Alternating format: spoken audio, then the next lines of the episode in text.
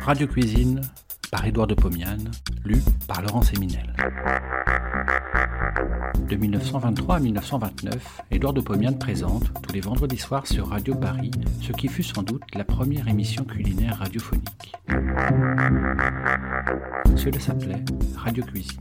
Près d'un siècle plus tard, nous donnons à réentendre ces quelques 200 chroniques qui firent la joie des auditeurs de l'époque. Cette semaine, la tête de veau. La tête de veau est un aliment bien agréable. Je connais vos objections. La tête de veau n'a aucune saveur propre, la tête de veau n'a le goût que de la sauce qui l'accompagne, la tête de veau n'est pas nourrissante. Ne soyons pas trop absolus. Certes, la tête de veau n'a pas grande saveur, n'empêche qu'elle a une consistance curieuse. Bien cuite, elle s'écrase presque entre langue et palais. Sa texture gélatineuse fait valoir la sauce qui l'accompagne. Quant à sa valeur alimentaire, elle est indéniable. Outre les tissus cellulaires sous-cutanés, la tête de veau contient des muscles qui sont de la viande. Fort souvent, on sert la tête avec la langue et la cervelle. Ce sont là encore de très bons aliments. Comme tous les tissus jeunes, ceux de la tête de veau contiennent de la gélatine qui lui confère cette consistance spéciale qui en fait le charme. Non seulement la tête de veau est un aliment, mais elle est même, pour certains sujets, un aliment trop riche en nucléoprotéines, substances qui favorisent dans notre organisme la formation d'acide urique. Aussi, ne déconsidérons pas la tête de veau. Craignons-la même si nous sommes rhumatisants. La tête de veau se prête à de nombreuses préparations. Les unes sont fort simples, d'autres peuvent être assez compliquées. Ces dernières ne sont pas les meilleures.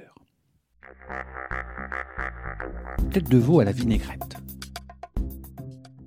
Avant tout, sachons faire cuire la tête de veau. J'achète une demi-tête chez le tripier.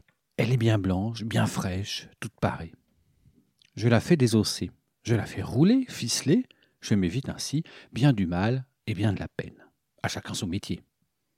Pour la cuisson, deux méthodes sont à ma disposition.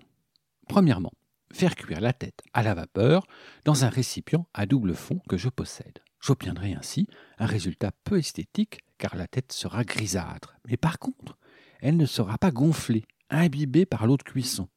C'est une méthode peu employée, il faut avoir le récipient en question. Deuxièmement, faire cuire la tête en pleine eau salée. Elle devient moins savoureuse, mais par contre, elle est très belle, très blanche, surtout si je prends la précaution d'ajouter de la farine à l'eau de cuisson. C'est ce que je vais faire. Je fais chauffer de l'eau dans une casserole. Dès que l'eau est tiède, j'y plonge la tête de veau. Je laisse bouillir quelques secondes, je vide l'eau, je recommence encore une fois cette opération. J'ai, par deux fois, fait blanchir la tête de veau. Puis, je mets à bouillir deux litres et demi d'eau dans la casserole. D'autre part, je délaie une forte cuillerée de farine dans un bol d'eau froide. Je verse dans l'eau bouillante en tournant le liquide. Je fais un emploi très léger. Je sale au gros sel, j'ajoute une feuille de laurier, une branche de thym, un oignon épluché. J'immerge la tête de l'eau.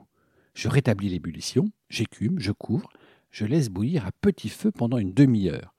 La tête de veau est cuite. Ni trop ferme, ni trop molle. Je la sers toute chaude, en même temps qu'une saucière emplie d'un mélange d'huile, de vinaigre, d'estragon haché et de jaune d'œuf dur broyé à la fourchette. Le tout salé et poivré à point. Tête de veau madrilène. C'est un plat que j'ai mangé à Madrid. Il m'a charmé. Je réchauffe dans une casserole 80 g de purée épaisse de tomates diluée à bonne consistance.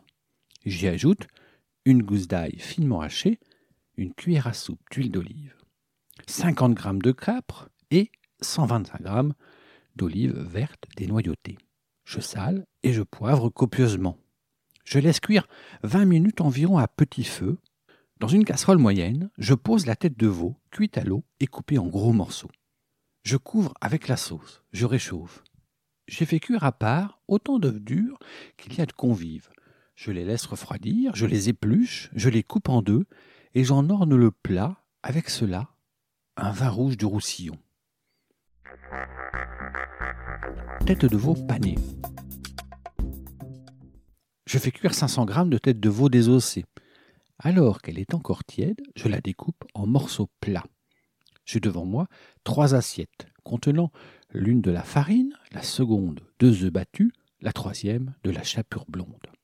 Je passe chaque morceau de tête successivement dans chacune des assiettes. Farine, œufs, chapelure. Je laisse tomber dans un bain d'huile fumante. Je les laisse frire quatre minutes environ. Je les cueille à la pelle à friture. Je les fais égoutter, je sale, je sers avec des rondelles de citron. Essayez, ce n'est pas mauvais, vous verrez. Bon appétit et à la semaine prochaine. Si vous avez aimé cet épisode, vous pouvez retrouver toutes les chroniques d'Édouard de Pomian dans les deux volumes de Radio Cuisine, un livre publié chez Menu Fretin et disponible sur www.menufretin.fr.